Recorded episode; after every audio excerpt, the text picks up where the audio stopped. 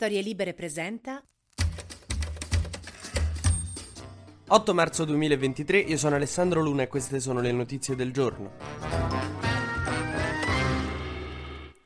Oggi è una giornata speciale, come sapete l'8 marzo è il compleanno del mio gatto. No, è la giornata delle donne e naturalmente, beh, chi meglio di me per spiegarvi com'è difficile essere donna in questo mondo. No, ecco, io insomma non ho mai sopportato tanto gli uomini che l'8 marzo sentono la necessità di, di, di fare loro la narrazione sulle donne perché magari è una giornata in cui si potrebbe anche lasciare.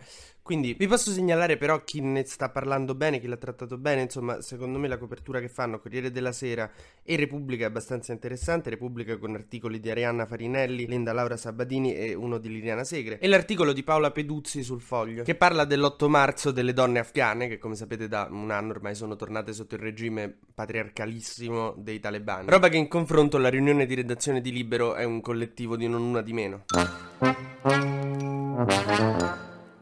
Ma oggi per le donne, insomma anche femministe, è una giornata particolare, un 8 marzo particolare, perché è il primo 8 marzo con una presidente donna. Una roba che avevano sognato da anni, proprio così, e, e la donna in questione è Giorgia Veloni. Che come quando da bambino rompevi le scatole tutto l'anno ai tuoi perché volevi i pupazzetti dei Power Ranger, rompevi l'anima tutto l'anno per avere questi pupazzetti dei Power Ranger e finalmente a Natale sotto l'albero trovavi i Power Guardians, la sottomarca sudcoreana, fatta interamente di scarti alimentari e industriali. L'unica differenza con me da bambino è che le donne non stanno facendo tipo finta di aver apprezzato per non offendere. Proprio ieri, infatti, Giorgia Meloni ha fatto un discorso alla Camera dei Deputati nella sala delle donne per fe- celebrare l'8 marzo, per celebrare le leadership femminili. Si è augurata presto una direzione femminile di una delle grandi partecipate dello Stato. E in questa occasione Giorgia Meloni ha anche, diciamo, citato Ellie Schlein, perché adesso ci sono appunto queste due leader donna molto forti e in ascesa. E non so se vi ricordate, ma Ellie Schlein, il giorno in cui ha vinto le primarie, quando era il 7 novembre 1917 a San Pietroburgo No, no, quella, quella, è un'altra cosa. Simile, ma non è quella. E ha detto non ci hanno viste arrivare, che è una citazione di un libro molto importante per le femministe che racconta il femminismo degli anni 90, che si chiama appunto Non ci hanno viste arrivare. E Alice Lane vincendo ha detto non ci hanno viste arrivare. Ieri Giorgia Meloni in questo discorso ha detto e a noi donne ci sottovalutano, tanto che è vero che a volte non ci vedono arrivare. Meloni ha detto che questo in realtà è un vantaggio, il fatto che noi vi, vi trattiamo come se fosse una roba di serie B, perché poi non ci vedete arrivare. Che vabbè, non lo so. Cioè, io non lo definirei proprio un vantaggio vantaggio. Poi sì, alcune ce la fanno, però non so, è come dire che fare i viaggi della speranza per i migranti è un vantaggio perché non devi fare i controlli, quelli in aeroporto, sai, fastidiosi, noiosi. Poi magari ne sopravvivono 3 di 50, però vuoi mettere... Però vabbè, ecco, il solito maschio bianco etero che critica le parole di una donna l'8 marzo. Non, non esce bene fuori questa cosa, quindi fate finta che non ho detto niente. È proprio il governo dell'umiliazione questo. Vi ricordate che Valditare, il ministro dell'istruzione, diceva che i ragazzi vanno anche umiliati come strumento di crescita, eppure Giorgia Meloni sulle donne ha un'idea simile, credo. E a proposito di umiliazione, passiamo a parlare del MIA, il nuovo reddito di cittadinanza, che come sapete, insomma, verrà distribuito a meno gente e le cifre saranno più basse, appunto, per un uomo solo, perché poi c'è anche distinzione di genere molto forte in questa nuova mia, però lasciamo perdere. Per chi è da solo, senza un lavoro, senza eh, l'assegno massimo è di 375 euro al mese, che è pochino. Cioè ci ceni una volta da cracco e poi via, basta. Tanto che pure la CGL, che è uno dei principali sindacati dei lavoratori, ha protestato, dice che non si riconosce in questa riforma, che non gli piace, che non è stata sentita. Ma potevate sentirla la CGL? La CGL è come nonna, ogni tanto la devi sentire, specie quando succedono o fai cose molto importanti. Cioè io vi pare che mo me laureo e non chiamo nonna. Thank you.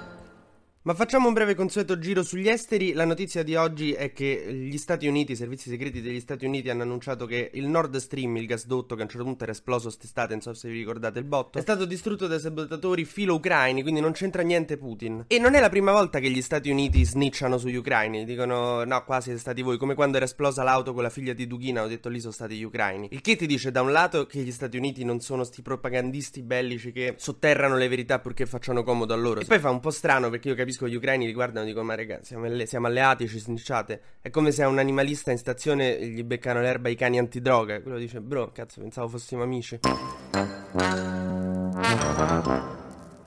La Cina ha annunciato che l'America sta un po' sgravando, dice che vuole creare una NATO asiatica con Corea del Sud, Giappone e forse Taiwan e non capiscono, ma sia la Cina che Putin, non capiscono perché noi dell'Occidente continuiamo a creare queste alleanze difensive mentre loro semplicemente so, invadono paesi, minacciano di farlo. Siamo un po' isterici da questo punto di vista. Chiudiamo anche con una breve riflessione sull'8 marzo, appunto io quello che vi posso dire, più che ah quanto è dura essere donne, cioè se siete donne lo sapete, se siete uomini andate a leggere quello che scrivono le donne perché è interessante penso che abbiano molte più carte per poterne parlare loro meglio di me, io vi posso dire come è cambiato l'8 marzo per noi uomini. E io vedo che stiamo lentamente, timidamente, però imparando un pochino di più a capire questo fatto che per noi prima era inconcepibile che l'8 marzo non è una nostra giornata, perché prima era davvero nostra. Cioè era il giorno in cui tu uomo portavi le mimose alle donne, in cui tu uomo per una volta all'anno davi ascolto a quella che agli altri 364 giorni davi della cretina al lavoro. Insomma, ascoltavi il monologo della Littizzetto e ti compiacevi di aver ascoltato perché sei bravo che avevi ascoltato per una volta una donna.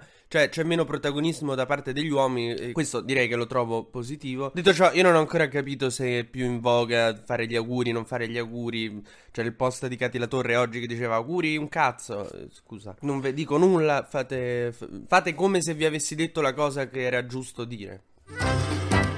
TG Luna torna domani mattina, sempre tra le 12 e le 13, su storielibere.fm.